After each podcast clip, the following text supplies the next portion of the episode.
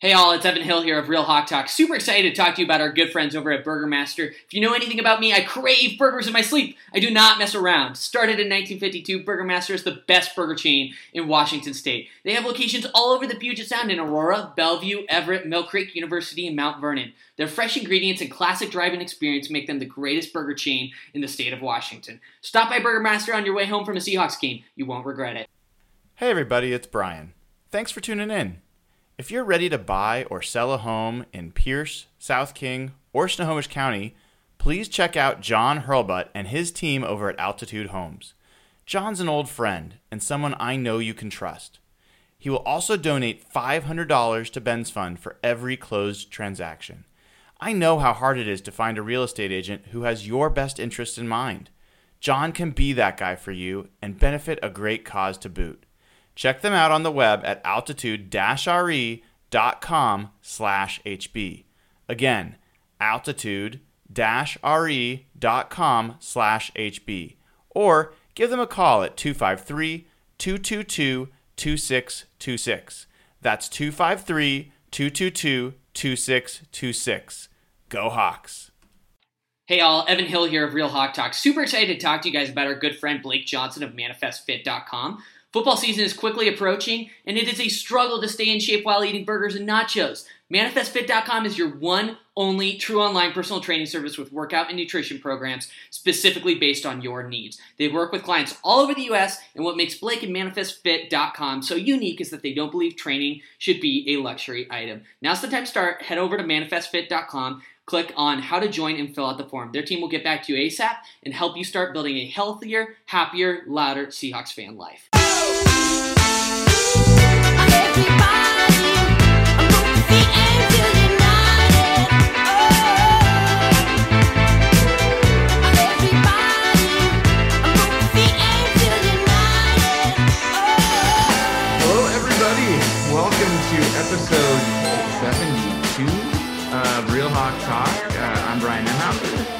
At Hawkblogger on Twitter. And I'm joined as always by Evan Hill at Evan Hill SEA. How you doing, Evan? Good to be back. How are you? I'm good. I'm good. We have a lot to catch up on, man. Um, Evan and I were, you know, there was a lot of of, of uh, heated exchanges during the game, and and we're gonna have to like dissect a little bit of that, and uh, and we've already made up. You know, we're we're we're, we're bros like that, but uh, got some stuff to talk about. Uh, we also have like quaffed Nathan Ernst, uh, like really looking sharp today. Evan and I both noticed um, at Nathan Eleven. uh, people that only listen to this podcast, They miss out on so much. Watch the video; they really are missing out on uh, the high quality visual effects that we we offer. Nathan, how you doing, man? Pretty good, pretty good. Good, good. Um, and welcome, welcome to everyone that's joining the show. It's always good. We've got an increasing crew joining. Wow, pretty exciting. We actually passed the 3,000 YouTube subscriber threshold this uh, week. Got um, over 100 patrons. You know, we're charging our way towards 200 patrons. Very cool. Um, and we've had, I think, over a 100,000 people watched the show over the past month and listen to this show. So, I mean, it's, it's awesome. It's awesome. We've had a lot of success. Uh, folks are excited about the Seahawks, excited to hear um, any conversation. Obviously, if they're listening to us, they're, they'll listen to just about anything. So uh, it- it's good to have folks here, and we're getting some regulars in the chat. It's always good to check in with folks. Uh, I see Ryan Cleveland, uh, you know, uh, Alana. I'm assuming it's Alana. It might be Elena. She's already got her all caps on, and she's she's going at it. So it's great. It's great. It's a lot of fun. If you haven't already joined at patreon.com, please do. Patreon.com slash hawkblogger. It's real quick. You can sign up just as a patron to support the show, support the site, support what we're trying to do.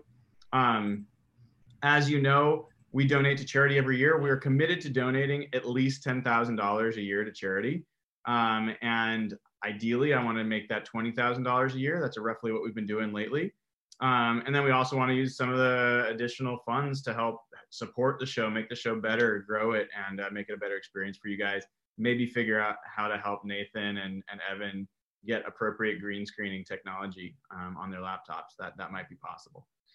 Um, additionally, uh, I, I, would offer if if you haven't already subscribed to YouTube, please do that. If you haven't subscribed on Spotify or iTunes or, or Google Play, super easy to do. Leave us a review. We really appreciate that.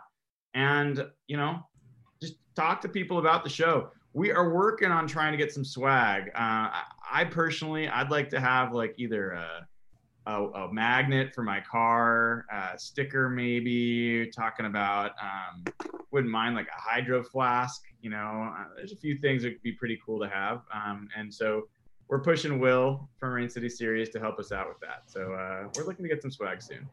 I would love an establish the body blows t-shirt with the Hawk Blogger logo on the bottom middle. Yeah, yeah, I'm sure you uh, you would rock that, and and there'd be all sorts of irony, uh, thick with. Uh, I, I think you may you may end up like finding out that it's gonna be one of those shirts that um, in the sun it, it the the Pete Carroll's face comes out on your back and you won't know about it, and uh, uh, we'll figure out how to make that happen. That would actually be amazing.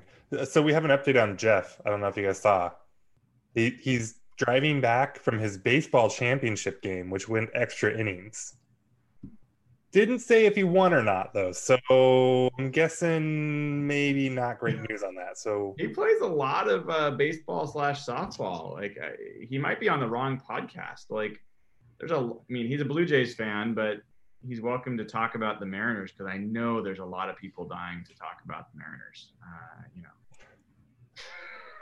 know. uh, okay, so you know, there's a bunch to go over. And one of the things we're going to cover, we've got patron questions, by the way. Another benefit of being a patron, we're going to go over some of those. We got some really great questions from patrons. Uh, we'll cover those later in the show. We got to talk about this game. I think that there hasn't been a game that's resulted in this much acrimony and different takes. Like people walked away from that game, and it wasn't just us. Like in the real hawk talk chat we were all like there was definitely divisions of like how we were reacting to that game. It was super strong reactions. And and we're seeing it not just there. Brock and salk were arguing like cats and dogs this week. You know it, it was all over twitter and it's just interesting. I think it's worth kind of figuring out why. Like what, what was it that was triggering people? We'll talk about that a little bit hopefully do it in a way that doesn't um, you know cause any of us to just hang up the the, the call but we'll, we'll go there. And then you know we got to talk about this team and and what what's coming up for this team. We've, got a game against the cardinals and and what's going next and how good is this team? And and you know I, I think it's worth kind of getting back into that conversation. And there's been some changes. We had a trade. Uh, we've got some movement on the practice squad. Um, so guys being signed to the 53 man, people being cut, draft picks being cut. Um, you know, some of my priors are getting confirmed, so of course we're going to talk about those. But uh, anyway, let's let's get into it. Um, I'm going to be gracious because I, I like to be so. Uh, I want to start, Evan, by giving you the floor to talk about uh, that game obviously frustrated all of us. That is the one unifying factor. We were all pissed. Like the Seahawks should have never lost that game. Uh, that was incredibly frustrating. When you were watching it, what what in particular, and even in in review, what about it really sent you sent you sideways? Yeah, I think I think um, this may be a little bit cliche to say, but like from the moment they took the field in the first quarter, this team just felt like they looked unprepared. They looked a little lackadaisical, like almost just in their body language. It kind of frustrated me that it just seemed like they were fucking around a little bit and they weren't ready ready to play that day. I think um, you know, we played the blame game in the post in the post game show Nathan and I did, but um, you know, there were a lot of a lot of a lot of parts that that failed on on Sunday, whether it be special teams, Chris Carson, um, game management decisions by the coaches, um, a, you know, a few Russell Wilson overthrows or underthrows. He was low on a few balls. Um, anything that could go wrong felt like it did go wrong on Sunday, and I think one thing that really frustrated me was I got my hopes up in the end that somehow they were going to pull this game off and pull out a win in the end. I hate myself for having hope like that, but you know we've seen we've seen this team do some crazy things over the years. But I think over over you know really the course of the entire game, I feel like there were a lot of avoidable mistakes. Um, you know the special teams punt return was a complete disaster. Nobody stayed in their lane. We got absolutely blown up. You know to start the game there really killed the vibe. You know from the offense and defense point of view. Um, Chris Carson fumbling is a huge, huge problem. You know, I mentioned it in the post game show, but he he's matched his 2018 fumble totals in three games through 2019. Adding that Rashad Penny was inactive that day because he had injured himself Thursday or Friday. Um, Carson's Carson's issues really posed like a a real liability, I think, um, on the team. He you you could argue that Carson has caused a minimum Carson's mistakes over the past two weeks have caused a minimum of 14 points, maybe 17 points um, over those three fumbles. So the Chris Carson issue is a true liability. I'm really curious to see how this team um, manages him going forward. But on the other side of the ball, like, or I guess on the sidelines, I really felt like, um, and this isn't all on Pete Carroll, but I felt like there were a lot of coaching missteps that were not typically things that happen in, you know, Pete Carroll coach football games or Brian Schottenheimer coach football games. I went through a list, you know, that I that we had talked about in the post game show, and I'll just mention some of the things that frustrated me. Um, punting on the opponent 39 on the second drive of the game. I thought, you know, what what did they net? Like 19, 20, 22 yard, 21, 22 yards of of field position. Um, I know it was raining. I know it was a little windy, but you know, Nathan brought up a great point.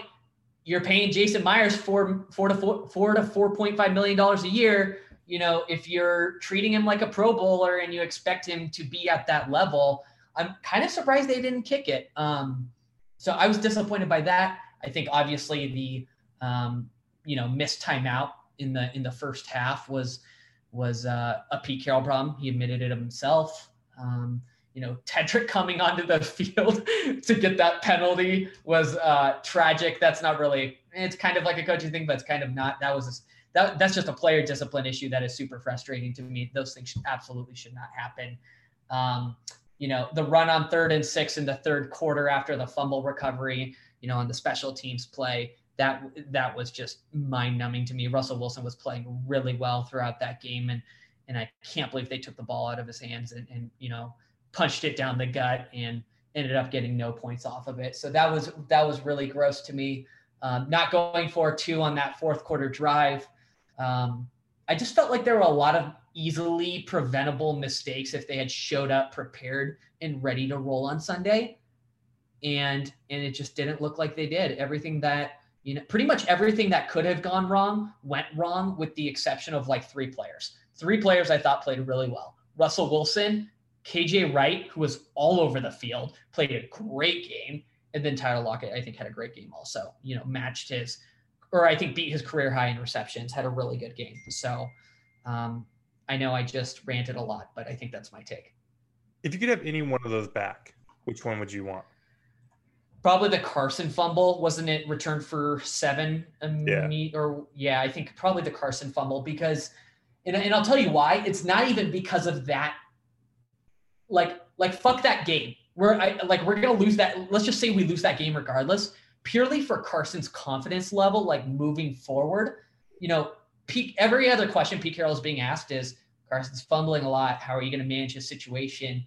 Um, this offense without Carson, for as much as we say running backs don't matter, like I think it is a downgrade to Rashad Penny or anybody else. So I think purely from the confidence perspective, it's really concerning.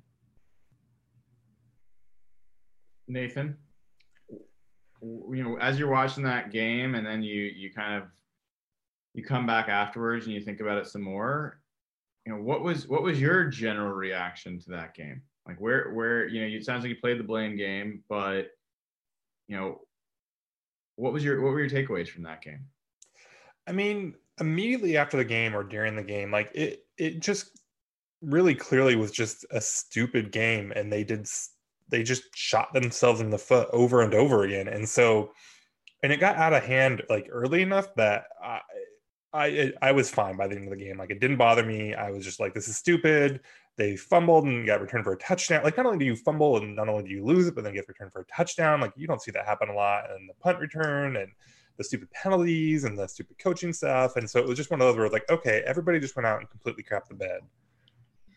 Just move on to next week, right? the thing that was frustrating though, Nathan, is it felt like that game, like if they had showed up you know, and were prepared, I felt like they could have won that game. And I, and that's not shitting on the Saints team, but like Teddy Bridgewater is not that good.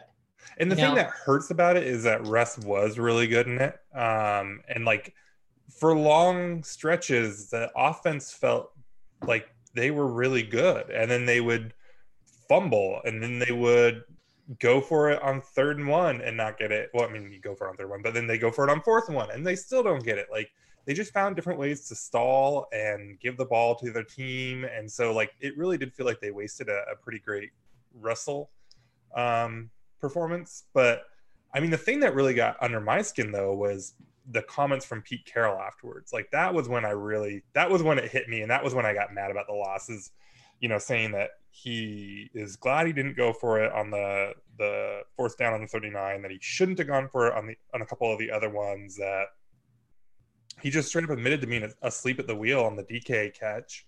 Um, and and then just that weird ass comment about like, wow, Alvin Kamara's pretty good, huh? We didn't see that coming. Like, what are you like? What are you doing?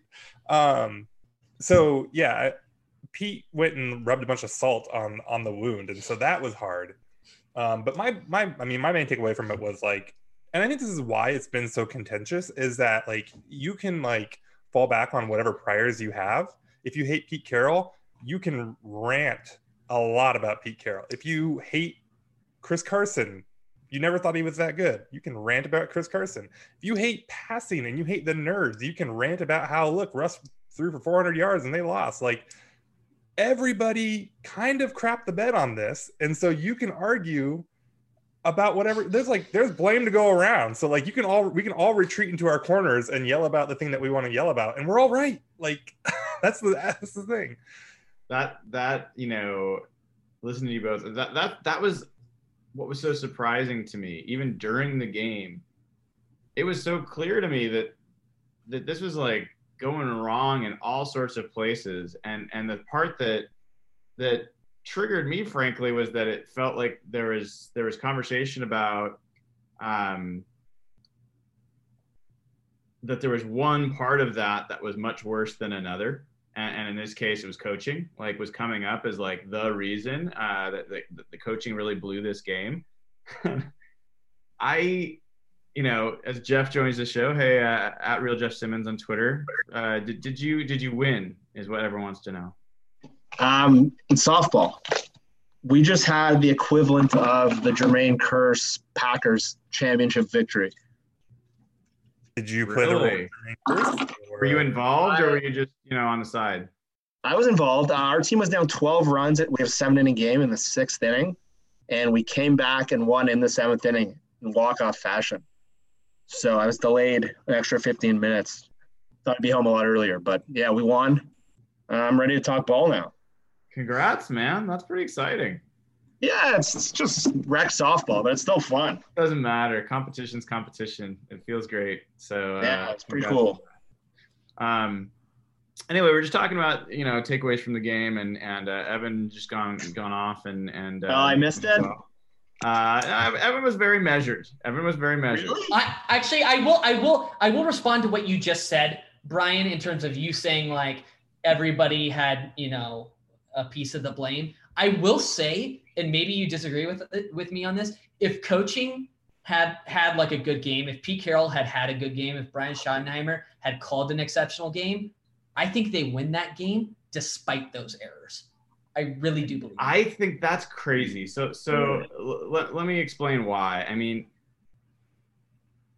I I mean, I'll first of all just say my overall takeaway was very similar to Nathan's, which is every aspect of this team fell apart in that game. Like everything, they were good. They were there's enough of a gap between how good Seattle was versus New Orleans that it took all of those things going wrong for them to lose that game. right? Everybody, everybody had to do something bad. Even Russell and people like I think misunderstood my tweet, but I don't even really care. Like even Russell, there was a couple of plays I think he would have wished he had back and could have made a difference Of in that. course. game. So it wasn't that he was the like on the list of things that were problems with this game. He wasn't on the top eight, maybe even the top ten, but he was on the list. Like he did some things that definitely contributed to them not winning. Um, and and so the shock to me was that coaching was coming up as the top one for so many people because I look at it, I'm like, if Pete had made all the different decisions that everyone Mhm. wants him to make, but you still had Al Woods lining up in the wrong freaking place and turning zero points into seven. If you still have Michael Dickson kicking the worst punt of his career and you know terrible punt coverage leading to a, a score, and you had Chris Carson fumbling again and having it returned for a touchdown, where not only that happened, but none of the offensive players even tried to tackle because none of them thought it was an actual fumble. Like that's 21 points. They wouldn't have won. Like I, I still don't think they would have won. So so Well, like Brian, this is how kind of crazy to to me. And, and those are, it's a stretch to me to say that the, the majority factor in those three situations was a coaching issue. I think those are all pretty clearly physical mistakes or, you know, errors by the players. And I just would want us as fans, like, it doesn't really matter, but like, integrity and like fairness is like I have a huge fairness is a third rail topic for me, and I think it's very unfair to to not put accountability on the players for for their role in that game. I thought the I thought the players really blew it um, in a lot of ways. And one more thing, and I'll let you get in. It is also the irony is incredibly thick that the game that is the tipping point game for so many people about Pete Carroll and his approach is a is a game where the game plan on offense often was what so many people have asked for. And I'm not talking about the second half when they went to throwing because they had to. That's different. But look, I, I mean, this is what I was going to bring up for you earlier, Evan. Like passing, like first down over the first three games of the year. How many? What percentage of what percentage of plays on first down for the Seahawks over the first three games do you think are passes? I'd say like 55%, maybe 60%. That sound? You guys have any different, roughly different feelings about fifty-five percent? Yeah, I'd say like sixty percent. So more passes than than rushes is what you all are feeling like. Yeah, Mhm. you're actually right on. It's fifty-five percent. What would you say the LA Rams are in terms of their first down pass ratio? I think they've actually, I read today they've gone the other way. I think they're like last in the league passing the first down. Thirty-eight percent. Yeah, I, th- I read that today. I was surprised. 33 passes, 55 runs. What about Dallas? The new like up and coming everybody that's a nerd loves what Dallas is doing on offense. What's what's their what's their pass rate on first down? Well, well so hold, on. Hold up on. What's just answer the question? What's the pass rate on first down? Second to last. 34%. 34%. So Kansas City, the other like favorite, their pass rate on first down is 56%. So they're roughly the exact same as the Seahawks. There are a lot of that's just one stat, but you can go through a number of these pieces to say in neutral script situations, the Seahawks are passing more than they ever have. Russell Wilson is playing better than he ever has. That's neutral script. I That's not. That's first down. But if if Right. you go to neutral script, the Seahawks are passing more than they than they ever have. I would be very interested to know those first down numbers in neutral script for like Dallas and KC, who have had huge leads for significant chunks of their games so far. Yeah. Yep. Yep. So, uh, in any event, I think that uh, it, that's part of the irony here for me is I think that the the the threshold is being moved. It's like okay, so so now they're doing some of the things that everyone's been saying. God, when are they? They're never going to do it. Pete Carroll's never going to do it. They do it. They still lose, and it sucks they lost. It's like yeah, but Pete Carroll just sucks. He'll never change. It's like, but they're changing. So like, it's just a frustrating like What were your reactions to his comments though? oh man I, I i was so frustrated with that game i didn't give a shit what pete said like I, I mean whatever i the thing that i respected the most about what pete said is he said i had a terrible game hmm. Yeah, that's fair. He didn't hide from it one bit. He was like, I had a bad day. I made a number of now the decisions he said he had a bad made bad decisions about. I'm sure all of us would feel differently than what Yeah. he felt. that matters less to me. Like I respect I respect leaders that take accountability for not doing their jobs well. And, Hundred percent. I mean, that was it was whiplash. So it was like, you know, oh, he's he's owning up to it. That's that's cool. I, I appreciate the accountability. And then he was like, yeah, I shouldn't have done all those good things I did. And it's like, wait, what are you talking about? Yeah. Yeah, I, I almost I was I had to listen like three times to like over different press conferences to know which things he was regretting because I was it was so surprising. Like, wait, that was the what you were like what? Um, I mean the going for it on fourth down before at the end of the half. Um, I don't know. I mean, and it's I mean, yeah, he said a lot of stupid things. Pete Pete said stupid things forever. Marshawn said stupid things. Like, I mean, it's it's it's not an intelligence test. Like I, I'm just I'm I'm looking for how they're how they're setting up the team for football. And also, I have to admit, I know I'm ranting on this as well, but everyone's like, man, we got killed. Like the the, the defense looked like shit. The you know Teddy Bridgewater sucks. Teddy Bridgewater, the whole offense had 265 yards. Teddy Bridgewater didn't do anything. Alvin Kamara had like 70 yards rushing, under four yards of carry, and that was with 16 missed tackles. Like I mean, if they had just tackled normally, and yes, some of it absolutely has to be accountable to Kamara being a great back, but like there were just so many mistakes, and and like it's just it was just so weird to me, and it was also disheartening that all of that was like, okay, we're gonna blame one guy, and ultimately it is one guy that's responsible for the way the team plays. But when anything goes well, when Russell plays well, and Russell played well in this game, none of the credit goes to the coaching. It's all Russell. It's just like that's just stupid. That's just not But- real. Brian, my frustration with this game was not how they started drives. You know, passing on first and second down. Great to see. We're seeing an uptick in percentage on that. That's awesome. They absolutely are adjusting in that realm. It's not how they're fin- or starting drives. It's how they're finishing drives, and that's what was so problematic for me in this game. Second drive of the game, they punt on the fucking opponent 39. Opponent 39 to gain 20 yards of field position That was ridiculous.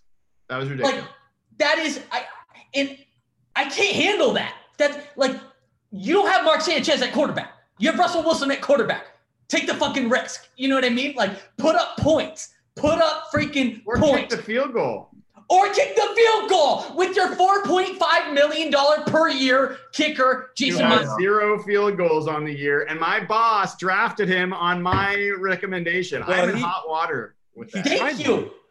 No, he, he, did, he did miss in pit. Okay, okay. It was a 59 yard field goal, whatever. No, see, Brian, the only reason that Evan is mad is that he robbed him. Pete robbed him of an opportunity to do a victory lap about Jason Myers. Damn right. I was going to tweet about it. I had my tweets prepped and everything. You I had had drafts drafted. ready to go.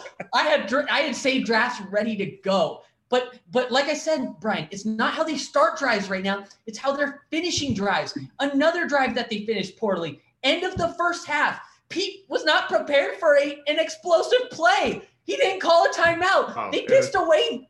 They pissed away three points though. They lost the game by six fucking points.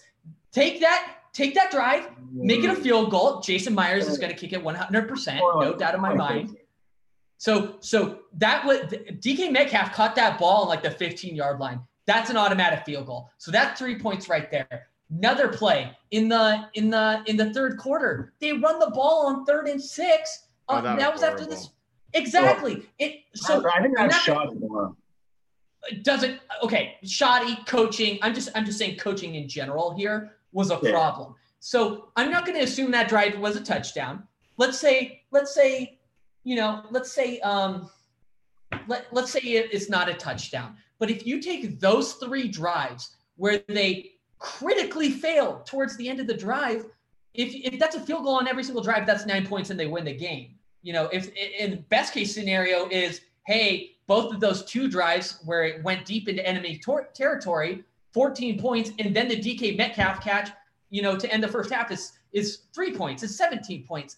That's why i'm saying like i truly believe like it's not i agree with you brian. I, I do want to give credit to the coaching staff here. They're passing more on first and second down. We're seeing adjustment there. That is encouraging. Yes What is not encouraging is how they're finishing drives. What I feel like is in cowardice. Like they they need to be more aggressive when they're in opponent territory. I'm gonna let you get in here, Jeff, but I got to respond to that. I, I think I know what you mean, but I don't think it's really finishing drives because the Seahawks, you know, the number one team in the NFL in red zone touchdown rate, it's your Seahawks. They're eight for nine in the red zone. Like they're they're finishing drives damn well, better than any other team in the league. I think what you're saying is they're squandering scoring opportunities, and like yes. we saw that in the in the Pittsburgh game at the end of the first half when you know they were in field goal range and all of a sudden they're not. And so I, I get some of that, but I just wanted to get in and clarify there. Jeff, you haven't no, had a chance. Right. Why, why, don't yeah. you jump in here? So it's interesting where Evan's coming from, and I understand why the situational errors are annoying. And Pete's been bad at that for years. My personal take on the coaching kind of comes from a different perspective. And if you guys saw our chat, I was pretty annoyed with the coaching, but not as much for like botching the obvious, not going for two or wasting time out. That stuff, Pete's just not good. I've kind of accepted at this point. It's annoying, but he's been doing this for 10 years and he just, for some reason, I, I don't know, Tater's gone. It still hasn't gotten better. So whoever he's using just isn't what kind of annoyed me is I don't know. I was watching the Chiefs game out uh, in the early session and watching how they played and how the Ravens played, and the way Seattle just approached the game kind of irked me.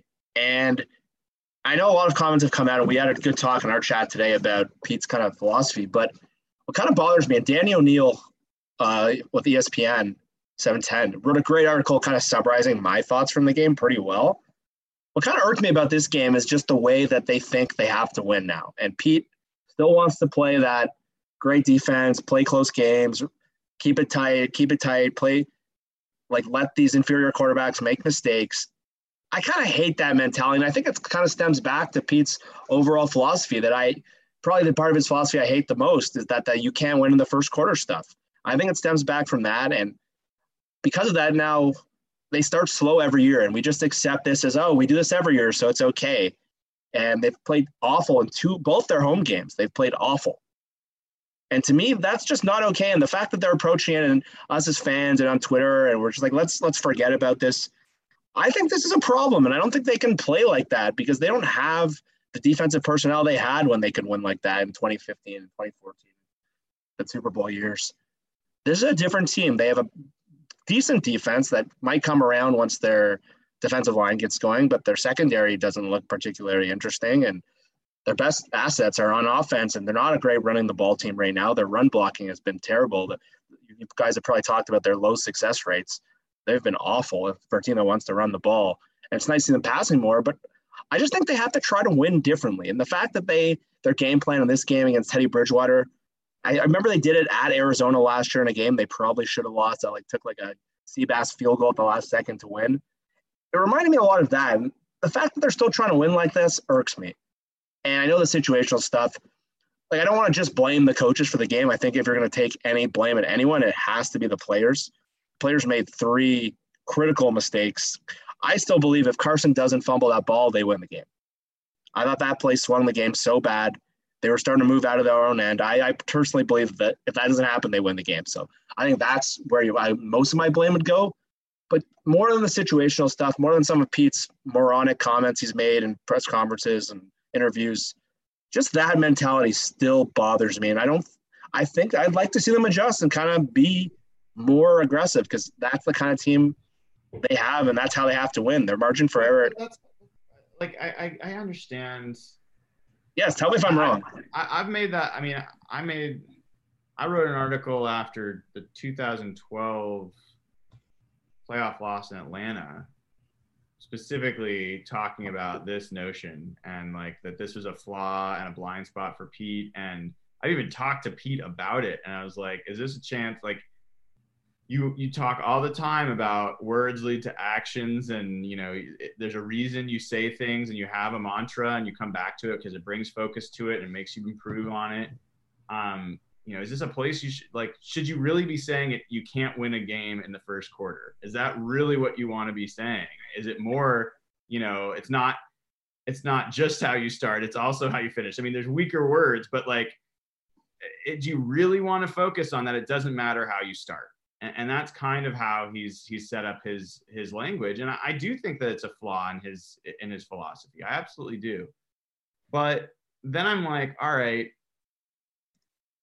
what re- what realistically are we asking for there? Are we saying we want to take more um, aggressive shots downfield? I would say if you look back at the Cincinnati game, I think they were starting out aggressively. I think if you look at the the Denver game last year, I think they were starting out aggressively, their offensive line could not hold up, and they got their asses kicked. They got the, they got it their it handed to them, and so you know I think one of the things that was encouraging this year is that you know they they managed to win two games where they didn't play well and and yet uh you know and Brian Schottenheimer looked like he was going to be able to start you know sticking with the pass game that he was doing and now they just they they blew a game that I think we all thought that they should you know everyone thought they should have won so you know Nathan said at the beginning I just wonder like some of this is like man the Seahawks they blow a game every year,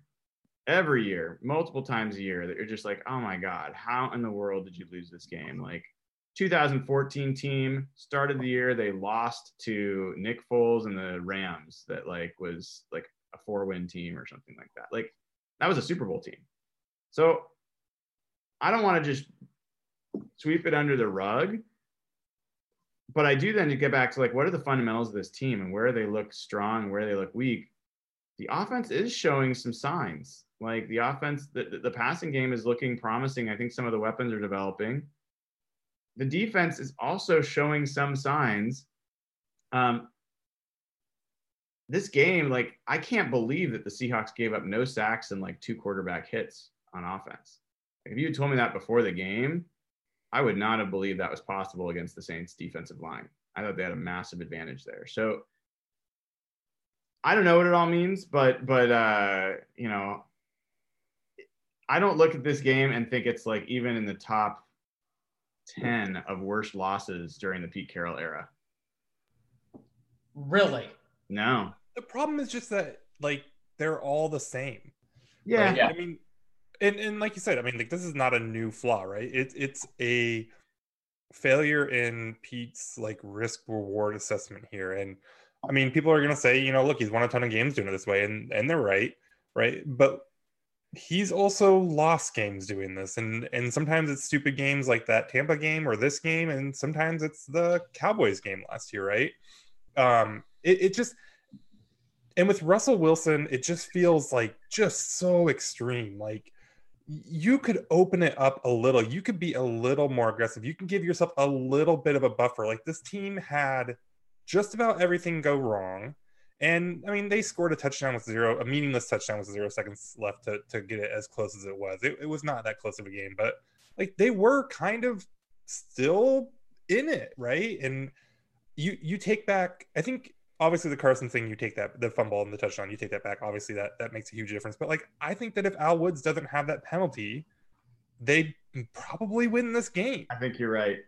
And so like we're talking about a play or two in this disastrous game and like just just just give yourself a little bit more buffer for when these things go wrong because clearly no matter how much he preaches turnovers and no matter how much he says special teams matter like you're just gonna have shit happen. Like shit happens. That's a it's, saying for a reason. Like that, that all makes sense except it, it the, the part that just seems like a logic leap for me is that there's just a different way that that they could call the game that would give them more room for error and that we know that to be a, a fact. I i mean of course you'd like to have like a bigger lead or play better in some way but i don't know that i think that there's the the implication that somehow fans know that if they just did this that they would have more room for for error well, I don't know that I believe that's the case. Like, it's, it's stuff with like when Pete says the day after that he shouldn't have gone for it on fourth and one and should have pinned them deep instead. It's stuff like that where it's like that's that shouldn't be his mentality. He, he got stopped on fourth and one. His offensive line got beat. Like, yeah. if your mentality is we should have punted there, that's the stuff I think Nathan and I and Evan are referring to. Yeah, and it's juxtaposed with Harbaugh going out there and talking about going for two and how that gives him an edge. And you know, I, I, don't know if anyone like that was the the the the sound bit that everyone picked up, but if you listen to the whole thing, Harbaugh talked about it. He's like, no, I don't go with the analytics all, all the time. He's like, I, I, get yelled at by the analytics guys all the time. They they want me to go by the analytics way more than I do. When it's 50 50 type stuff, when it's 52% one way or you know 56% one way, he doesn't he he mixes in his guts he reads the situation he takes context into it but like he was very adamant that going for two in those situations made that gave them a better chance to win and that he's going to keep doing it because like it, it really is just like proven at this point that these things give you a better chance to win i mean that punt on from their from the saints 39 that was there's a the surrender index now and I, I don't know what all goes into it but it was in the 99.7 percentile of surrendery punts. Like it was as cowardly.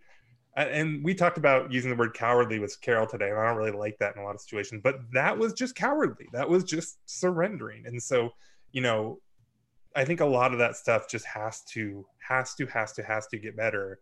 And and that he came out the next day and was saying that those the few when he did go by the numbers and when he did do the things that helped the team that he regrets that like that was the kick in the gut for me yeah I, I, think i think we've we've hit that on multiple angles and and i think uh, you know my my point of view continues to be uh, there was a pretty much complete team collapse across the board and coaching staff like if anyone's hearing me is like uh, Carroll apologist here. I'm not. I agree with pretty much everything you guys said about the things that he did that he should have done differently and his philosoph- philosophical challenges. I also just see that I also I agree that even with the way Pete coaches in those situations, his team should have won this game if his players hadn't made like any one of a number of really bad mistakes. And so you kind of get the good with the bad no matter who you have and and I you know I, I I still see that there's that this team overall is better off having someone like Pete Carroll in charge, and you just hope that there's more there's more evidence of him starting to adapt and change and and learn listen to his coordinators and listen to analytics more and all those kinds of things but yeah this, this game to me was not the the lasting indictment of him um but I understand now a little bit better why for you guys it was really a it was a bitter pill. What concerns me about this game is I feel like it's going to but come to bite us in the ass so hard when it comes to playoff seeding. Oh yeah. I, I just know it's going to. This is not an AFC loss to the Steelers, where a conference, you know, um, win loss ratio comparison is not a factor here. This is a factor. They're an NFC team, so I yeah, it's going to stay this was brutal. There is no way around it. Um, it's it's not quite as brutal as the Mariners playing the Astros and going one and eighteen in a season against a single opponent. But that it, happened. Oh yeah. Oh. like I just looking at the score, the score now. It's well, it's, it's, the top of the sixth, and the Astros are up two nothing. But yes, they're they're one and seventeen against the Astros so far this year. Mm. Do you guys realize that our very own Cable Thanos destroyed the Mariners? No. He made a he made a Mariners hype video this past season, and they were like, remember they had started off their season like 14 and two or whatever. And Cable Thanos, Joshua Cashman, if you're listening, you know, uh, makes a hype video for them, and all of a sudden, it just goes completely well, off let's the talk rails. about that for a second, a little bit longer, because there was another thing that didn't happen last week after a win, and Oh yeah. I kind of feel like there's some responsibility in this crew that needs to be called out. Like I was waiting for a Cable Thanos video after our triumphant, you know, big win in Pittsburgh, and it never came. Yeah, the Mariners don't need any help jinxing themselves, but that might have done the Seahawks in. We didn't even Seahawks, get a crab video or nothing. Nope. Yeah. The I mean, Seahawks feed off meme, meme energy, and we're just not getting it. We may need to just like create a video of him playing the ukulele uh, on loop um, until he until he produces again. That that was that was you know if we're if we're playing the blame game, I think a little bit goes up to Bellingham. So uh, just keep that in mind, Josh, when you're cutting up the pod today. So uh, let's let's move on a little bit. Let's take some questions from patrons, and uh, we'll go around round robin here. Um, uh, each of you guys can take one of these, but um, let's start with you, Jeff. Uh, and the the first question um, we're going to go with here is uh, from Jose Rodriguez. Thank you for being a patron. And his question is, who is going to be the upgrade from Ifedi next year, if not sooner? And and I'll add to this, you know, George Fant is currently the highest graded pass blocking lineman on the Seahawks according to PFF, and outperformed Duane Brown in this past game. So, yeah, answer Jose's question and, and add to it. Like, why is George Fant not pushing for for snaps right now? Honestly, I don't know. I don't know. We hear about competition all the time, and the comp's always on. But I asked Joe to, for Joe Fant today. I kind of sent him a DM to ask that question. He he tweeted out that they like Fant in his role, and they doesn't seem like the comp is on. So I don't know how uh, Fetty could not be battling for a spot based on how he's played. To answer your question directly, I would I think George Fant is the right tackle of the future. I think they're going to sign him to an extension either after the season or uh, probably after the season. I think he's the guy there. It doesn't seem like Jamarco Jones is getting much of a look at right tackle. He seems like Duane Brown's backup, but I think he's the guy who's going to. I don't see them. There was a lot of talk on Twitter before the season that Fetty was a guy they had to resign. He was underrated. I want no part of him going forward. Uh, I would not pay that guy almost anything. Is Ben, and, ben still saying that, by the way? Mr. Baldwin? Ben is no, silent on the matter. Ben has been very conveniently silent. Yeah. Ben. You know, and this is, yeah, Ben B. Baldwin calling you shit out. Ifedi is not a $17 million per year tackle. That's garbage. Sorry. He is trash. slid all the way back to Ifedi, and I think not only for Evan, but maybe for all of us. He is. He is. He sucks. I think George said. I think I've been saying it since day one. He should not be a starter on this football team. Yeah. yeah. I agree. All right, so let's go next to uh, um, Nathan, and um, uh, this this relates to something I think you you talked about. But Michael Hendrickson asks, thanks for being a, a patron, Michael. He says, "Is it possible that the Seahawks' slow offensive starts are due in part to game scripts designed to probe defensive tendencies?" And last year's playoff game notwithstanding, do you think Brian Schottenheimer does a good job of analyzing defenses and making mid-game adjustments? Uh, so yeah, this is a cool question. We talked a lot about uh, a lot about it today in the the group chat. Um, so the first question: Do I think that they intentionally start slow, or or these slow starts are related to them trying to gain information? I think that's definitely true. Um, I don't think that's good. Uh, I if you look at how Seattle starts in their first 15 games so far this year, they're worse than Miami.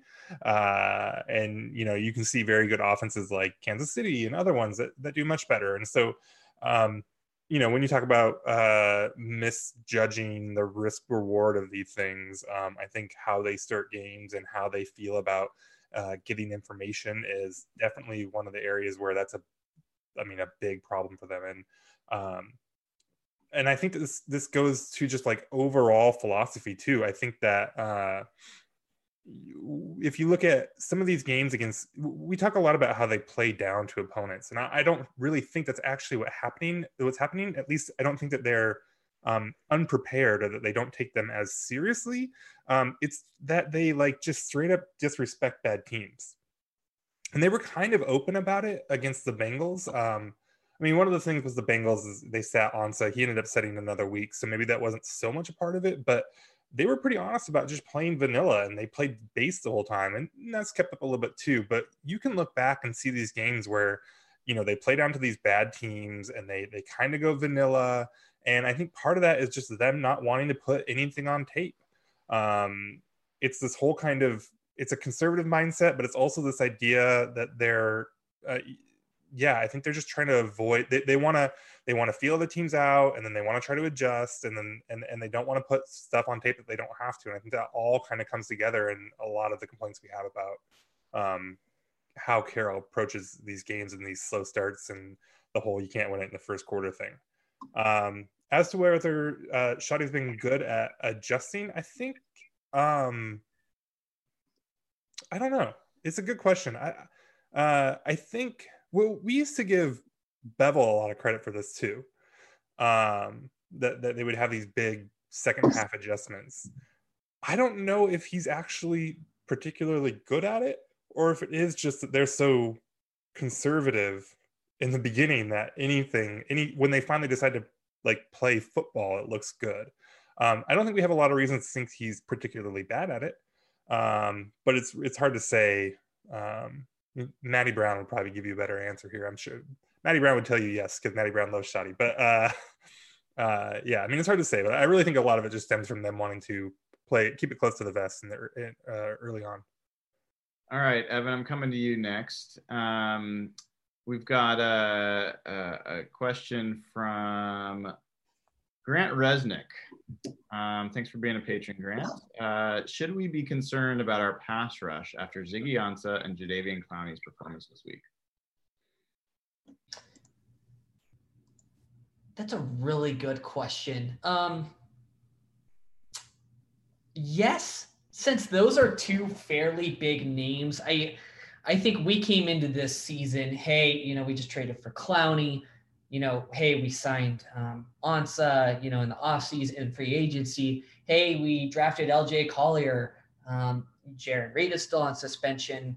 Um, but I think we should be concerned, and and maybe this is an irrational take, irrational take right now, but I think our best pass rusher is Quinton Jefferson right now, and I, I, and I know that sounds very crazy to say, but um, I, feel like Clowney has made an impact. I don't know how many sacks he has on the season, but he felt like he was noticeably silent during the Saints game. Ansah, I didn't really notice anything from. I haven't gotten a chance to go back and rewatch um, the coaches film on either of those yet, so I will preface by saying that. But um, I think it is a concerning pattern. You know, at the start, let's see how it goes over the next few games. But I think Clowney's, uh, you know, immediate impact the first few games has been noticeable and definitely um, credible. Ansah is somebody who I'm really going to be watching. Yeah, and I mean, I think one thing I'll just add there is opponents do matter in those situations more than maybe we want to admit. Um, I think there's also is some nerd data on this that pass rush is um, a little less consistent than pass protection in, in some cases. Saints have one of the best pass protecting offensive lines in, in football. And uh, uh, actually, Pittsburgh also has one of the best pass protecting offensive lines in football. So I'll be curious to see how the Seahawks play, um, uh, you know, from a pass rush perspective when they they face some different opponents. This week is a good place to start. Uh, the Cardinals are not one of the best pass protecting offensive lines in football, so let's see how that turns around. Um, uh, rapid fire through a couple of these. Neil Cruz asks, "What's it going to take um, Pete to run the 2015-2016 offense? More losses, different offensive coordinator, or does Pete have to be gone?" So I'll take this one. I mean, I think I think there's a misunderstanding about the 2015-16 offense, and I think you're really talking about the second half of 2015. That's when we always refer back to. That that was a lot of quick, quicker passing, but there's also misperceptions about what that offense was. Uh, people think, oh, the Seahawks passed a lot more. The Seahawks actually rushed more often in the second half um, uh, of that year in the last eight games than they did in the first eight games. Um, Thomas Rawls was a huge part of that um, that offense and how they were playing. And what was going on was a lot, again, different types of passes. They were doing a lot of twists with Doug Baldwin and Tyler Lockett against man defense. And, uh, and I think they also benefited from facing some pretty shitty defenses, to be honest, during that, that stretch as well. So I think there's some like things to that that are urban legend. There's other parts of it that certainly are frustrating. And we talked about it in last week's pod. They actually showed the closest thing to it last week in Pittsburgh in the second half. Uh, and it was different. It was against his own defense, but it was quick passing. And I think we saw a little bit more of it this past week when they weren't fumbling the ball or doing something stupid. That's why Russell, like they have the, the Saints have a really good defensive line and they had no sacks and like a couple quarterback hits. And the only reason that was the case is because Russell was getting rid of the ball um, pretty quickly. So I do think there's some evidence that that they're moving in that direction. Um, if you're asking, you know, are they going to need in order to run like a Sean McVay offense or an Andy Reid offense where they need a different coach? Probably. I mean, it doesn't seem like there's a lot of evidence so far that Pete values those coaches, um, but but but we'll see. Uh, all right. Um, let's grab one more question and then we'll talk about next week. Uh, Jeff, through Sure. three games, this is from David Goldberg. Thanks for being a patron, David. Through three games, which players would you say have been the biggest positive surprise and which have been the biggest disappointment? Positive surprise, I would have to say offensively, I would go Will Dissly and I guess DK Metcalf. I think Disley just coming off that injury that has ruined careers. He's looks like an ascending guy. He's looked like he's completely built off what he was doing last year and the fact they traded Nick Vannett away and they're they're comfortable just to roll with him and Luke Wilson, I think that says a lot about him. He's looked really impressive. DK, we've gone over the stats and how good he's looked as a 21 year old rookie. I think all of us thought he would start really slow. And I think the fact that he was able to just make the, I, I don't think they win either of the first two games without DK's contribution. So that's been a very pleasant surprise. Defensively, I believe Evan mentioned this in his last answer. I think it has to be Quinton Jefferson. Quinton Jefferson has taken a giant leap forward in the contract year. He's been their best pass rusher. He's, I think, sixth in the NFL in like pass rush win rate by ESPN in uh, interior defensive lineman. He looks like a really, really improved player, and he started to show signs of it last year, and he's been really consistent. Uh, I think from the disappointing end, I think Mychal Kendricks would be my answer. Um, he was a guy, he was kind of moving to a new position, playing a different linebacker spot. And based on what he looked like in preseason and based on how he looked last year, I thought we would just think, I assumed he would just jump into that role and have no problem. But he's missed a lot of tackles. He's whiffed a lot more than I would have guessed. He hasn't really made a lot of impact plays. I've been pretty discouraged with his play. I, I know they've been playing three linebackers a lot more to get him on the field. And I guess offensively, my disappointing player, I guess, is Duane Brown. And it's not really a knock on him. He just, he was one of their best players last year. He was an all pro level player, and he's been just a guy this year. Mm-hmm. And for them to be good, they need him. And one- one last thought I've had enough of Jaron Brown. Stop giving him snaps and looks. I sent to Nathan last week and framed that tweet. I'm done with Jaron Brown. Let's uh, give those snaps to Ursua, something. I, I don't want to see him anymore. Yeah. Yeah. Give him to Gary Jennings. Yeah. Goodbye, Gary Jennings. Go ahead. Were you going to say, Nathan? No, nothing. That was my joke. Did I steal all the answers there? You did, you did, and, and uh, folks that didn't see, Gary Jennings was cut uh, today. Uh, we've got Luke Wilson back. Nick Vannett was traded for a fifth round pick, which, by the way, add it to the list of great moves by John Schneider. There's no way Nick Vannett was coming back next year to get a fifth round pick. That that's not a high pick, but that's high-ish, and especially from a team like it's either Pittsburgh's or it's Jacksonville's that they got for um, when they traded that to Pittsburgh for Josh Dobbs, the backup quarterback. Both of those teams that could be pretty close to a low fourth round pick. Um, the way it'll work out if those teams are not very good this year. So, um, yeah, great, great move, there. Uh, before you drop off, Evan, um, uh, you're going to the game this weekend in Arizona. Uh, you, you mentioned, I think, that there's going to be a, a get together for Seahawks fans. Seahawks fans always show up big uh, in Arizona. It's one of the best places to go watch a Seahawks game on the road. If you haven't already, highly recommend doing it. Uh, where where are folks uh, where are folks meeting up? Yeah, so pregame uh, pregame festivities are happening at Salt, which is a um, like a Mexican bar. Amazing margaritas, amazing tacos, Mexican food. It's to die for. So that's just like two minutes north of the stadium physically. Like so, pregame festivities. Ton of Seahawks fans will be there. I know the Seahawkers uh, Booster Club is is doing um, like a huge sponsored party event there. They're really taking out the whole place. So I think Wifey and I will stop by there for sure. Um, there's also another Seahawks bar in Scottsdale um, that people like is literally owned by Seahawks fans, and there's Seahawks gear everywhere. There's no Arizona Cardinals gear whatsoever. It's called the Skeptical Chemist. It's just under the 101 loop on Bell Road in Scottsdale. Skeptical Chemist, uh, Seahawks bar. Highly recommend it. Um, if you're looking to watch the rest of the games on Sunday or you know just drop by for a bite to eat on Saturday night, that's a great location too. So um, those are the two places I would absolutely make sure to hit if you are looking for Seahawks specific um, events and parties. And la- other thing before you go, what's your expectations about the game this weekend? I my expectations are, and I don't have to go by the way. I'm I'm good to stay, but okay. um, my expectations are that um, you know they they should absolutely stomp the Cardinals. The Cardinals are not a good football team. Yes, Kyler Murray is exciting. Um, I think he's going to be a good NFL quarterback. Yes, they have Larry Fitzgerald. Um, yes, they have David Johnson, but you know Patrick Peterson Peterson is suspended, I believe, for the first six games. Russell Wilson should absolutely pick on these corners and, and defensive backs. I really, really would like to see, you know, like a total blowout game like the Raiders game from 2018. That would make me that would warm my heart so we're not freaking out all day. So those are my hopes.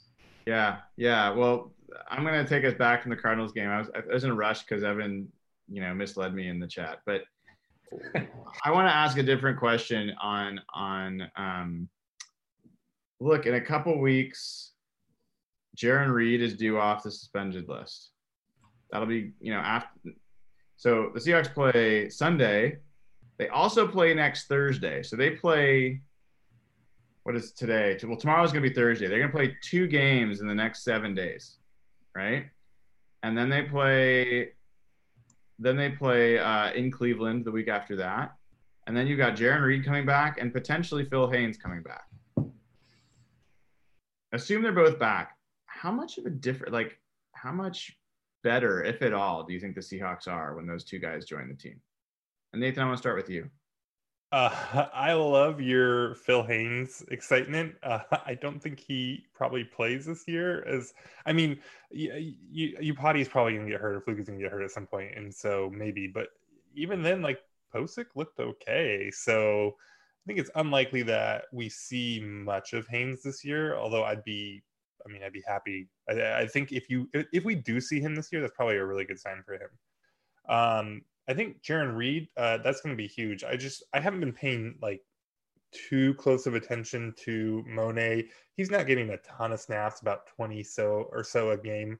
Um, PFF is not particularly impressed. Uh, he does have a couple hurries, so there's that. But uh, I think you start shifting those snaps over to to Jarran Reed, and, and that that could be huge, um, especially since they want to uh, want to do a bunch of um, twists and stuff with Clowney. Um, so if you're starting to to have a Quinton Jefferson, assuming Ansah kind of shakes some of the rest off, Clowney, Reed, maybe Green's working in there too a little bit. Um, that that sounds a lot better than Al Woods or Mone or you know any of the other guys that any of the defensive tackles that that could swap in there. So I think Reed will be a, a big uh, improvement. Uh, Haynes, I, I, doubt we see. Yeah, I, the Reed thing is really where I was most focused. Haynes is also probably going to come back. I don't, I don't know that he's going to make a big difference, but, but, uh, uh, the Reed thing I have some question about. I mean, Quinton Jefferson's taking a lot of those snaps right now. Um, you'd like to think that they're better off with Reed, but Poona Ford, Al Woods, and and Quinton Jefferson are actually doing a pretty pretty good job as a three man rotation inside.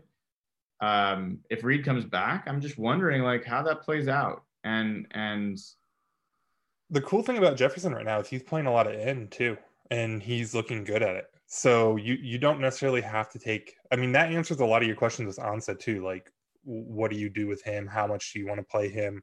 If if you can be rotating you know, uh, uh, Clowney, Quinton Jefferson, and Green at, in kind of more base situations at end, and then you have Reed and um, Poona and and and at defensive tackle, and, and you can slide start to slide guys inside like Q Jeff or like Green, and then you know you have a, a nickel package of Ansah and Clowney on the outside. Then I think that starts to look pretty functional, really, and. I mean, Ansah was pretty disappointing. It's it's it's first game back. I think Pete said his first game in almost a year or something like that. But uh, uh, so I think that you you can be hopeful that he'll get better. But um, I, I I think that they'll figure that out pretty easily, really, with how well Jefferson's playing both inside and out. Um, Jeff, a question for you on on the play of Russell Wilson so far, and and it's not just about Russell; it's about the way they're using him. But through the first three games of the season, he has his higher pass, highest pass rating he's ever had through the first three games, 119.6. He's tied for the most touchdowns with seven, which, by the way, last year was the other time he had seven touchdowns. So both years with Brian Schottenheimer. Most yards he's ever thrown through the first three games, 902. Highest completion rate, 71.4. Um, he's been sacked eight times, which is, believe it or not, uh, not one of the highest totals in the first three games of the year. Uh, he's averaging 8.6 yards per attempt, which is the highest other than the 2013 season when he had a 9.1 yard um, yards per attempt. So pretty much across the board, he is playing better than he's ever played statistically. Um, what do you see? Like, what does that mean to you in terms of what where the the Seahawks can go from here? Well, the incredible thing is he's doing it with a pass protection unit that's been pretty terrible. And so you do you if the pass protecting gets better, he can almost improve because all year Pete's Pete just said he looked remarkably better in training camp. I think your reports were the same. And he's been playing out of his mind. Like he's been very, very good in all three games. Yeah, he missed a couple throws last week, that could have changed the game. That Lockett pass in the end zone was pretty tough, but it's a but I think he's playing. This I think this is as good as he ever played, other than that 2015 stretch run. And this might be more impressive considering he's acclimating like an entirely new group of receivers. Pass protection's been pretty terrible, and I think the stuff they've been doing in the quick game is really suits his strengths. And if they could do a little more tempo and get him going like they were in that the second half of the Pittsburgh game and kind of what happened last game at the end, that really suits his strengths. And yeah, that like the deep passing game and the play action stuff hasn't worked as well. But the way he's playing right now, just let him keep rolling. He's been he's been an MVP candidate in my opinion. You got a you got a big smirk on your face, Nathan. What were you what were you what were you smiling about? Things completely unrelated to what we're talking about. so I, I saw a funny tweet and then I was making fun of Evan in the chat. Those sound like fun things. You know, I'm just keeping people updated on the Mariners. They are on pace through seven innings to be the first team in Major League history to be no hit three times in one season. We're number one. We're number one. Oh, so bad. Wow. So bad. Uh, all right. Um, so, uh, oh, one other thing I wanted to ask about uh, Trey Flowers. So, I, kind of was surprised how much people were freaking out about the idea that Trey Flowers might not play in this game the past weekend. Like, remember, in, like he twisted an ankle, he didn't practice, and they're like, "Oh my God, Akeem King might have to play. We're messed up." Uh, Maddie Brown and I like we're talking a little bit, and Maddie's like, "You're wrong. It would be a major blow if Trey Flowers can't play." can you guys help me? Like, I look at Trey Flowers. I don't see that anybody is a major drop off from Trey Flowers. Like, I'm not seeing, I'm not seeing great corner play from Trey Flowers. And if you guys are, I'd love to hear about it. And what's the evidence to back it up? Anybody? uh, he had, he, he has been a little up and down. I mean, I, I think that you always kind of have to assume uh, that there's a reason why Trey Flowers or why any player is playing over somebody else. Um, sure. Coaches are frequently wrong there. Um, but I think that if Akeem King King was better than Flowers, I think that you'd see Akeem King King starting. Um, and you know, uh, he played better against Pittsburgh. Um, PFF back that up, uh, and I, and that was you know the week that we were coming off there. So, um, and their their corner situation is not great to begin with. So I don't know. This is like the Ifedi thing. Like uh, I don't know. but that's the thing, right? Like I mean, we, we're talking there that I think all of us do feel like there might be a better player sitting behind Ifedi, um, and for whatever reason he's not playing. May not be true. When Fant started, he wasn't particularly great last year. He did get a chance to start and, and did not do a great job. I'm not saying Akeem King's great by any stretch, but what is it about Trey Flowers that has people like standing for him? I, I don't I don't get it. Like, yes, he used to be a safety and he converted to corner, but like, so what? Like, is he good? I don't. That's all I care about. Is he good? And I, I mean, I thought in that game he was not very good, and he has not. I don't think he's been very good this year. So I'm just confused. Does it feel like he ever gives up the big play? And I because it doesn't feel like it does to me. Maybe I'm completely. If you're wrong. asking, does he stay behind, like on top? Yes, and and I think in fact the Seahawks this year are one of the best defenses in limiting uh, opponents' explosive plays. I think they're fifth in the NFL in limiting explosive passes and maybe fourth in explosive rushes. So yeah, they're doing that part of their defense well, and they did hold, hold the Saints to 265 yards, and I think they held the the Steelers to like 275 yards. So they've had some respectable defensive performances, even if they've given up points. I mean, the average scoring position, average the average starting field position for a touchdown drive against the Seahawks this year is like midfield. like the defense is has been in really bad shape in terms of what they're trying to defend. But I mean, I guess what you're saying, Evan, is he just he doesn't get burned deep, and that's what makes him good. It's I wouldn't say it's not what makes him good. It's just relative to expectations. Like Tedric Thompson is an example of a player who, like, you know, is gives up that deep ball, gives up that big play. I think in relation to the expectations I have for Trey Flowers, it's it's pretty much don't give up touchdowns.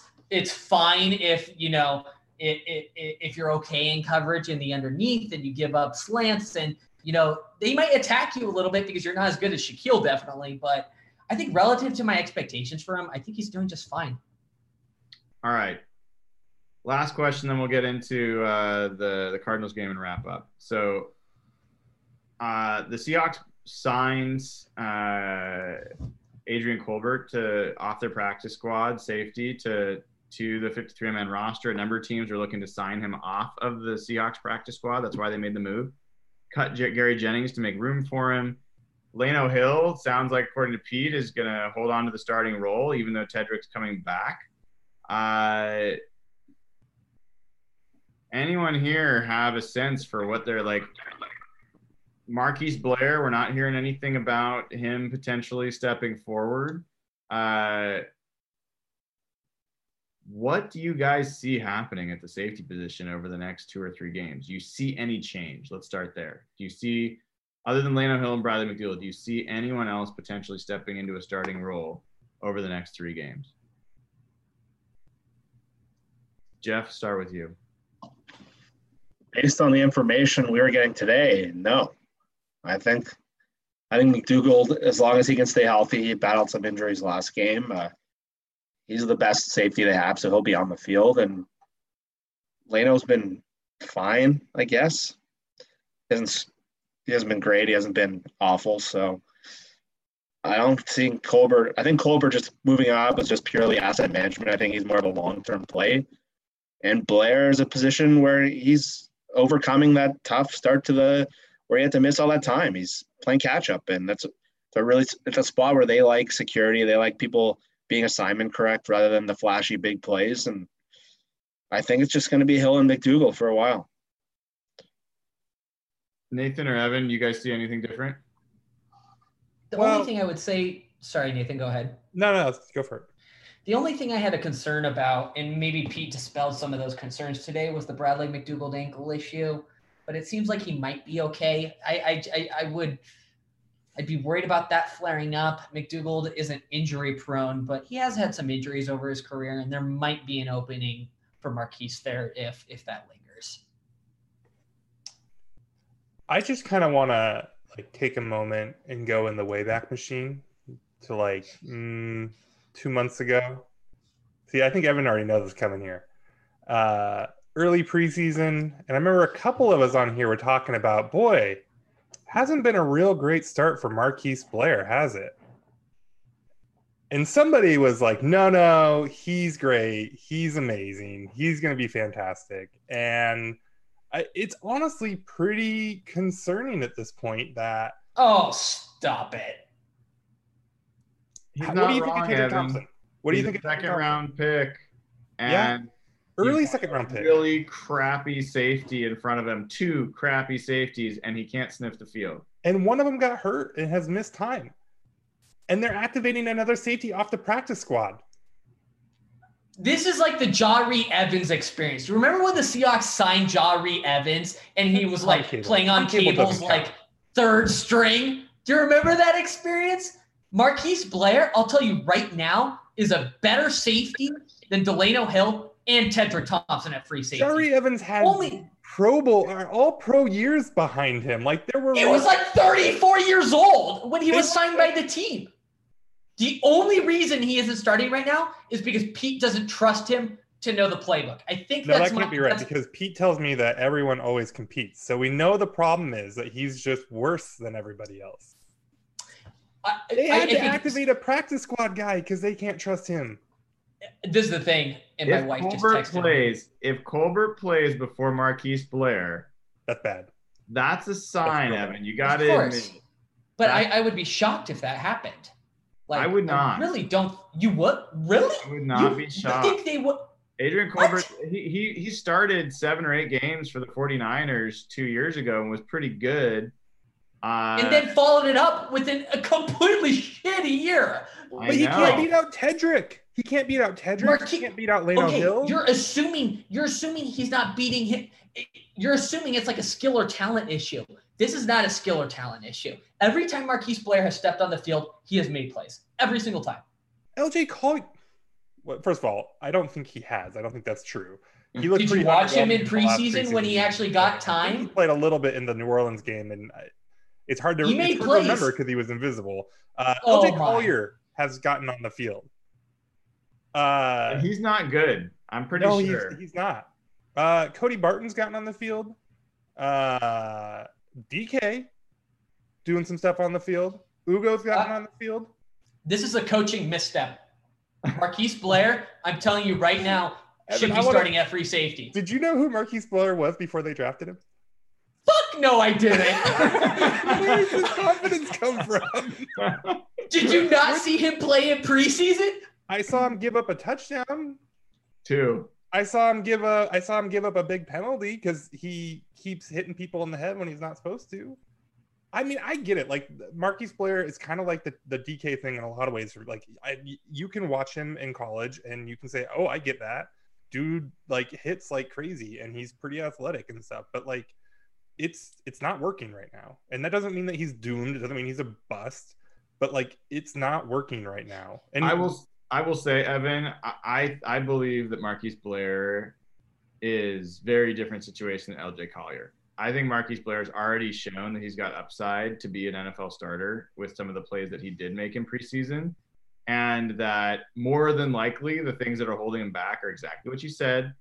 You know, I said as well that I think his command of the playbook and his discipline and how he's playing, that Pete doesn't trust him yet. And that he could just be a guy that starts next year or you know emerges And later. that's the the year. thing. That- that's okay.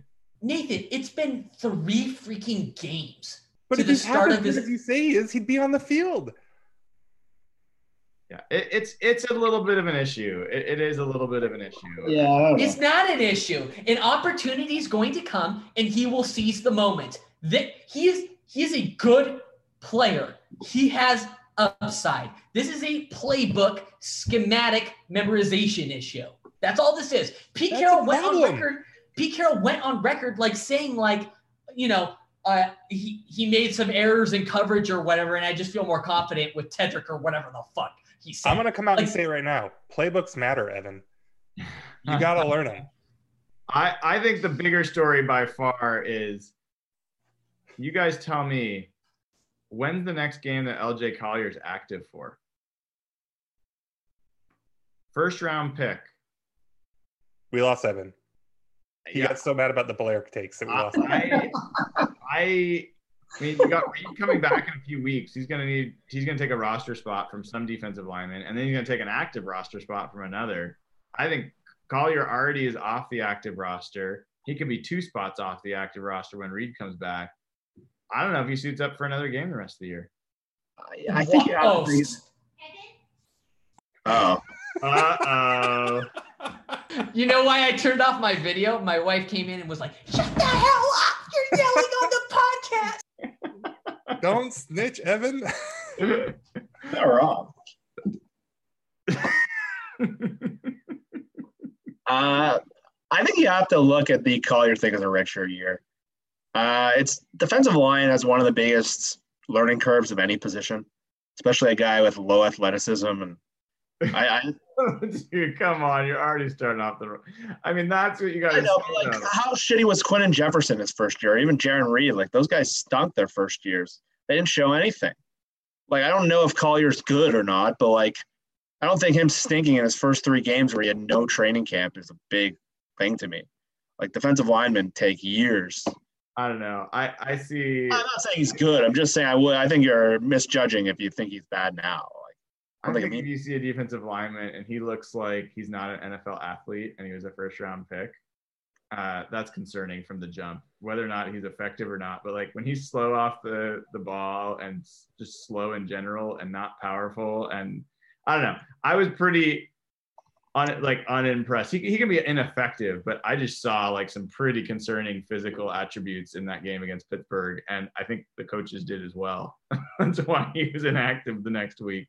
So, I mean, seriously, a first round pick to be inactive potentially for the rest of the year would be a really big.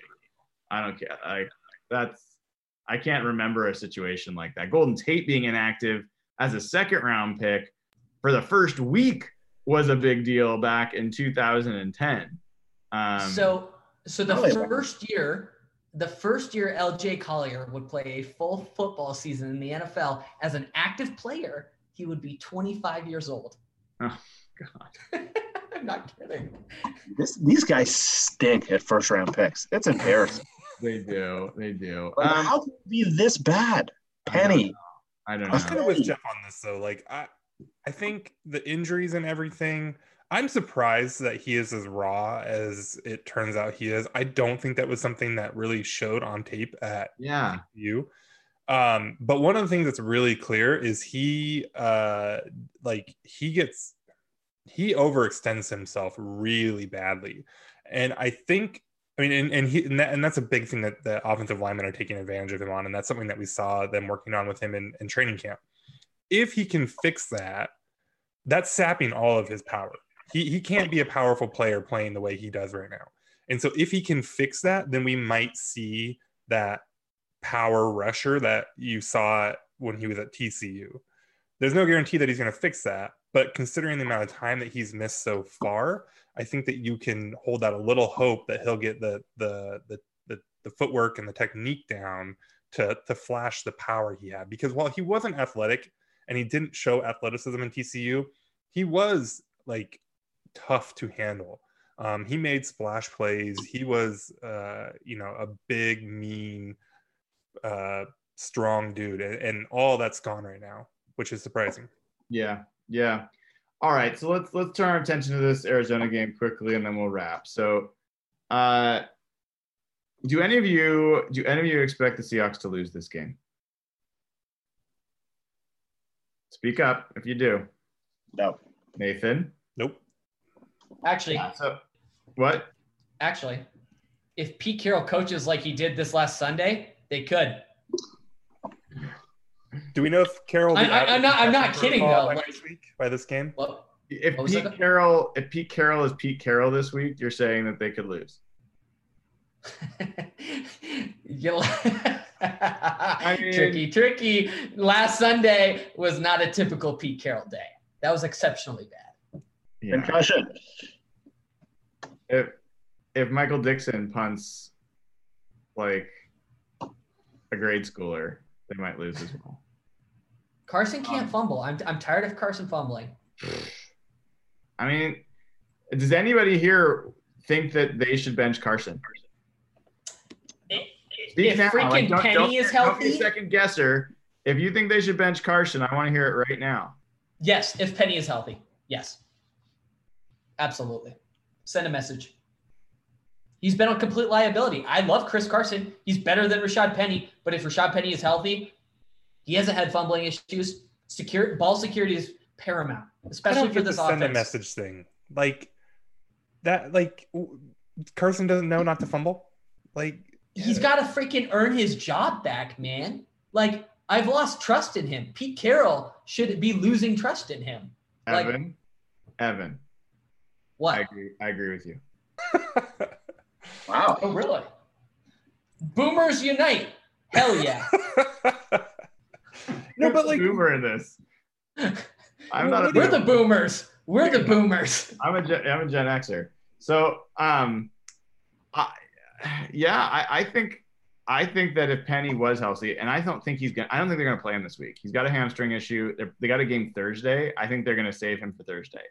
But I if think I, I I think that three fumbles in three weeks, and tech, you know, say it's four fumbles in three weeks, and you got a first round pick who has Penny's done well when he's had the ball this year.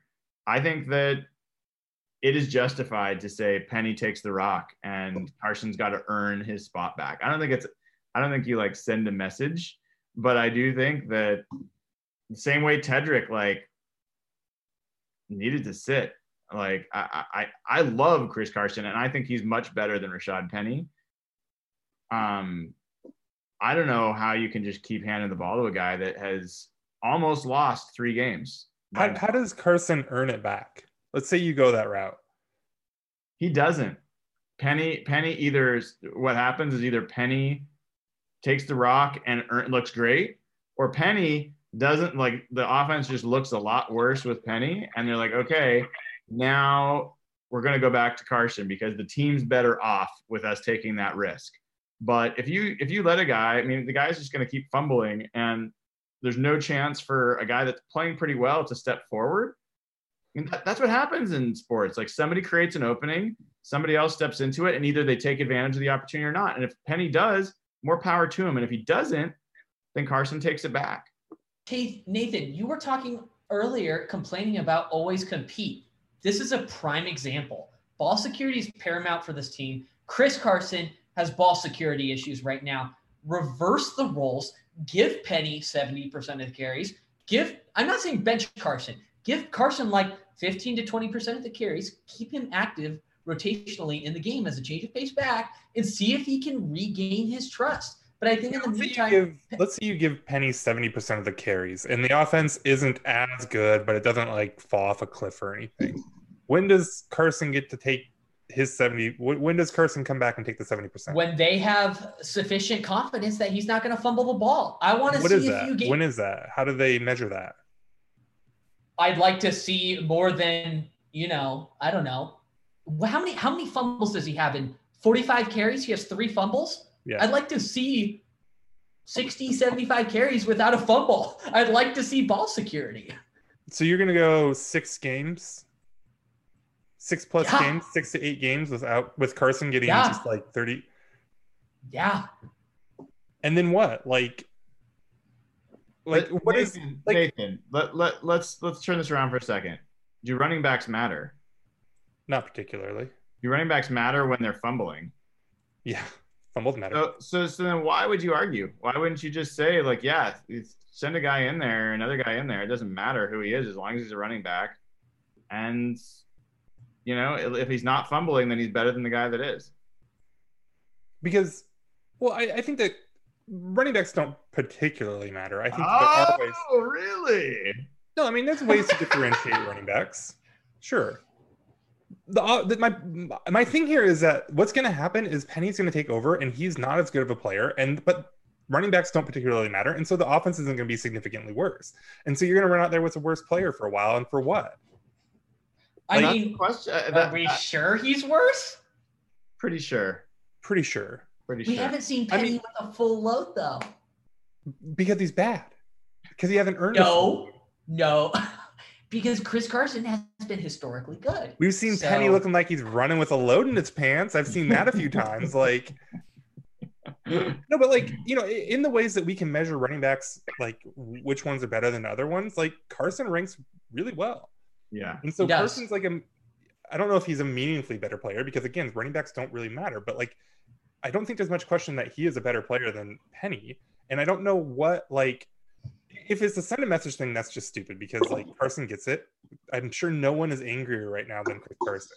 Yeah. But like, if you're actually going to bench him because you think he has a problem, then like there needs to be like some approach and some like measurable. but that's that's that's the thing. I, I don't believe in the whole sending the message thing. But the way the way I would handle this, you know, if if I was in uh, the leadership position, is I would give the next player in the the situation the opportunity to step forward. Carson would take the snaps that Penny's taking. Penny's getting plenty of reps, so it's not like Carson's benched. But he then gets a chance to build his confidence with fewer reps, uh, less chances to fumble, and then he gets to his 40 or 50 carries without a fumble and you're ready to for him to reascend to the top spot. But I think just continuing to run him out there, knowing that you know he's had this issue, and you've had you're gonna have every player like anytime he's they see him, they're gonna just be keyed in on it more than ever. You know, I, I don't even know if you're really setting him up for success. He's gonna have to be abnormally good at holding onto the ball for the next few games um, to not have this happen again. Um, or he's going to start changing the way he runs. He's going to start going down earlier to avoid, you know, a, a big punch out. And Or or he could run out of bounds like Christine Michael and then get himself cut a year later. these are these are things that could happen. Um, all right, look, well, everyone thinks they're going to win this game. That we should win this game. Uh, folks talk about the stadium being a house of horrors for the Seahawks because of the Super Bowl that they lost down there, because of Sherman's injury and uh, Cam's injury and Earl's injury. And I get all that, but the Seahawks haven't lost there for like six years.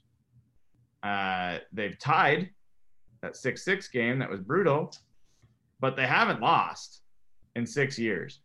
Um, and the, the Cardinals are one of the worst teams in football, even though they're dangerous. So, you know, I guess the last question I have for the three of you, and then we'll wrap. Let's assume for a second the Seahawks win big. Let me put it a different way.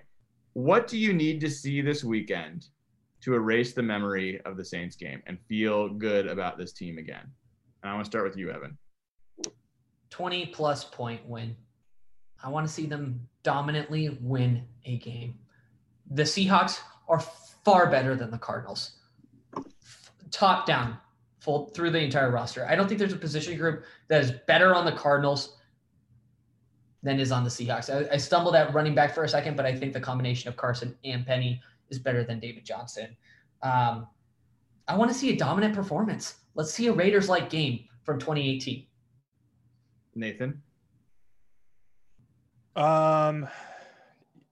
Uh, yeah, I mean, if I don't need like super dominant, if they can just play a clean game, get through it without too many bonehead boneheaded things or major mistakes or anything like that. Um, you know, keep up the quick passing game that they've had going so far. Uh, I mean, I, I think really you can look at some of the stuff that they did in that on offense in that New Orleans game, and it's encouraging. And so, in, some ways, they just kind of got to keep the offensive part of it rolling and then clean up the rest. And I think that you will end up with one of those Raiders heads performance. So, just just play a clean game, look prepared. You know, come out maybe a little angry. That'd be kind of cool. Um, but I think that if if if this is another like Steelers type game, except for maybe you know again wipe out the the fumbles that made it closer than it needed to be, um, then I'm gonna be really happy. And I think that you know you're three and one at that point, and you've got a lot to look forward to. Jeff. Yeah, I agree with Nathan, and I think they need to play a cleaner game. They've they've looked good in, at times on defense. The first half last week was pretty good for the most part. Um, but I, I want to see them kind of play all three phases well: the punting, the special teams coverage. But I want to see the pass rush get going. I know uh, we talked a lot about Ansah. He had a tough game. He was going up against Ryan Ramczyk, one of the better right tackles in the league. A guy the Seahawks uh, famously passed on for Malik McDowell.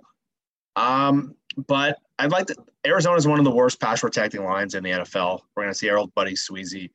They got some injuries. They're not good up there. If they can't get going against this team, unless they're getting the ball at a crazy speed, that would be pretty alarming to me because I just want to see things they can build on. I know they were 2 and 0, but that first game, there, that was a tough watch. I know Russell was able to do some nice things at the end, but I want to just see things that they can build on and reasons to be optimistic because last week they just looked awful at times, uh, other than the second half surge in the passing game. They just looked bad too much and made too many stupid mistakes. And yeah, I don't care really how much they win by or if it's comfortable or not. I just want to see things that I can believe in and things that I believe is transferable for the rest of the season.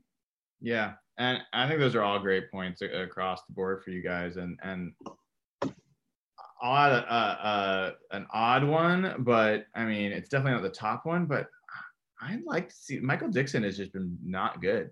Like he just hasn't been that good, and he hasn't been that good all the way through preseason. And we kind of thought, oh, maybe he was like doing things intentionally so they could grade players on punt coverage or trying some weird things out. But he has not been good. He had one game-changing kick in Pittsburgh that was a really big deal. It was like a 60-yard kick. He kicked out of bounds, flipped the field, helped them get a turnover. Didn't help them, but when they got a turnover, they were set up to score. Like that's his one big moment. But he's he's not been good. The, the Seahawks are like 29th in the NFL in net punt uh, right now, net punting. Um, they were like number one last year, so uh, for much of the season. So I really would like to see him, like he he is a mistake eraser. When they have a bad series and they do something stupid, and he can kick it 60 yards and pin them back or pin a team back inside the 10, makes the job a lot easier for the defense, which then makes the job easier for the offense. And they're just not getting that advantage. And it should be a freaking simple advantage. It's one guy,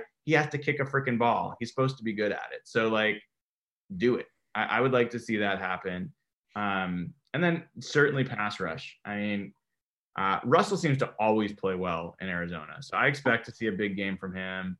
Um, but yeah, the pass rush has been absent, and and Clowney has looked not just you know just not impactful to be quite honest. After the first 20 plays of his Seahawks career where he looked like a major difference maker, he's just not been. So I'm hoping that that we see a little bit from Ansah and and Clowney that give us reason to be hopeful there. So all right, guys, we're gonna wrap there. We took a long time tonight. Appreciate it. Congratulations to Jeff on your big victory in, in softball. That's awesome. Yeah, I guess. And, uh, and uh, we will be back with you guys for a post game show this Sunday. Uh, Evan won't be able to join, so it may be you know a little more sane, um, but maybe a little less uh, uh, entertaining. Who knows um, than normal? But we'll be back um, Sunday after the game. And until then, please join over on patreon.com slash hawkblogger. Uh, give us a follow on, on uh, Twitter, on uh, at Real Hawk Talk on YouTube. Subscribe.